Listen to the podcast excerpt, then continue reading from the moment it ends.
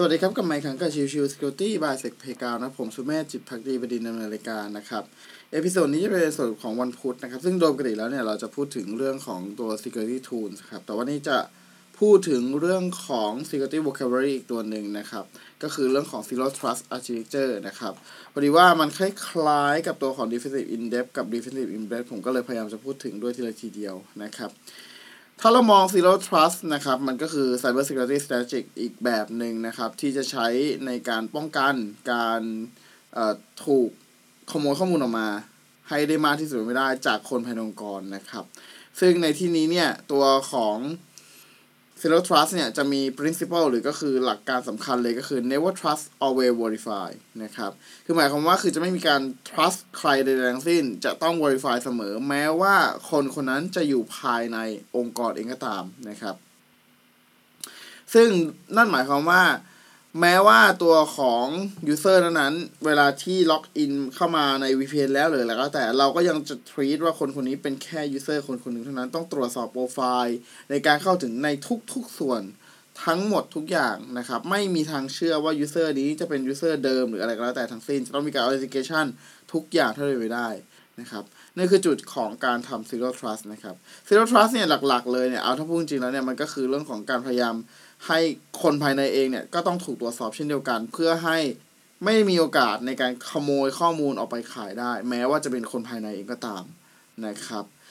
ดังนั้นหากว่าอยากจะทำตัวของ Zero Trust นะครับ ก็จะต้องทำหกหลักนะครับที่ผมพยายามสรุปมาให้ประมาณนี้นะครับหนึ่งเลยคือเรื่องของ continuous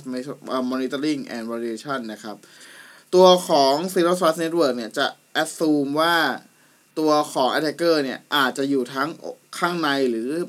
ข้างนอกองค์กรก็เป็นไปได้นะครับ ดังนั้นเนี่ยไม่ว่าจะเป็นส่วนไหนของภายในองค์กรจะต้องมี visibility จะต้องเห็นทุกๆอย่างได้นะครับนั่นคือข้อแรกเลยหลักๆนะครับ ข้อ 2 คือ least privilege คือใช้สิทธิ์ของ user กำหนดสิทธิ์ของ user ให้ทุกคนเนี่ยมีสิทธิ์น้อยที่สุดให้ไปได้นะครับ คือจำเป็นจะต้อง assign สิทธิ์เนี่ยให้ตามแค่ need to know เท่านั้นคือ ตามแค่แบบจำเป็นจะต้องรู้เท่านั้น ถ้าอย่างอื่นเลยไม่ต้อง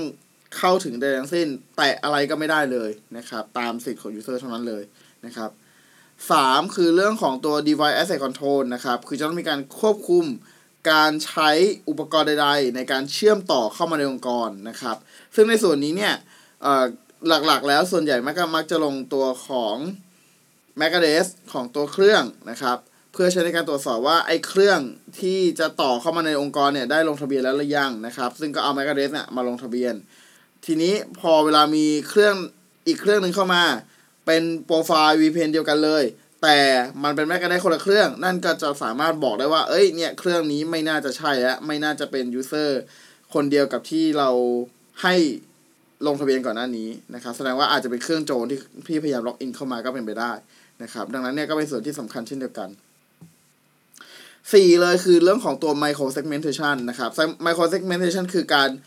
แบ่งตัวของ network zone ต่างๆ ให้เล็กที่สุดเท่าที่เป็นไปได้นะครับ เพื่อจะให้สามารถแบ่งย่อยในการกำหนดการเข้าถึงเนี่ยให้ได้มีประสิทธิภาพมากที่สุดนั่นเองนะครับอันดับที่ 5 นะครับ เรื่องของ preventing lateral movement นะครับ ก็คือเรื่องของการพยายามตรวจจับพฤติกรรม การ ไปในโซนต่างๆ โดยที่ไม่ได้รับอนุญาตทั้งสิ้นนะครับ อันนี้เป็นส่วนที่ตัวของ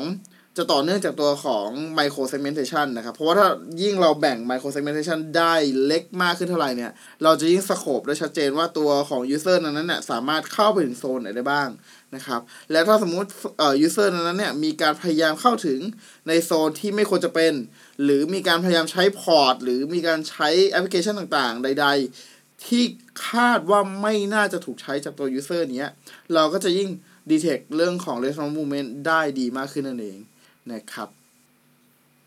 อันดับ 6 ครับสุดท้ายเลยก็คือเรื่องของ multi factor authentication คือ MFA นะครับ ก็ตัวของ multi factor authentication เนี่ย เป็นส่วนที่จำเป็นอย่างมากในเรื่องของตัวของ zero trust นะครับ เป็นการระบุไปเลยว่า เราจะไม่เชื่อแค่ username password เท่านั้น เพราะว่า username password มันแค่ what you know นะครับ สิ่งที่เราต้องการเนี่ย ไม่ใช่แค่ what you know เท่านั้น เราต้องการอาจจะเป็น what you are หรือ what you have ก็แล้วแต่นะครับ what you have คืออะไร what you have คือก็พวกเอ่อมือถือที่คอยรับ SMS ได้ หรือว่า Google Authenticator ที่คอยสแกน แล้วเป็นเจนตัวของโทเค็นมาให้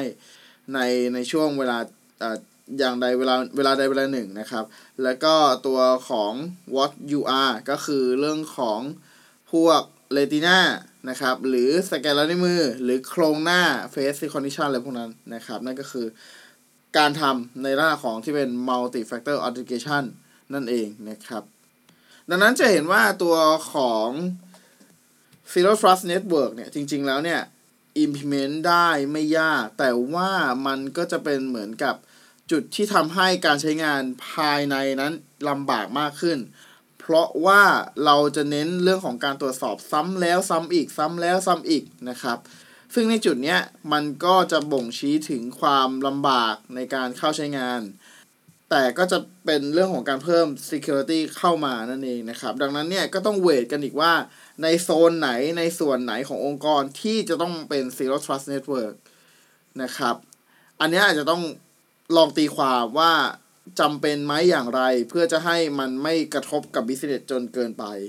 นะครับ โอเค episode นี้ก็ประมาณนี้นะครับ ขอบคุณทุกทุกท่านที่เข้ามาติดตามแล้วพบกันใหม่สำหรับวันนี้ลากันไปก่อนสวัสดีครับ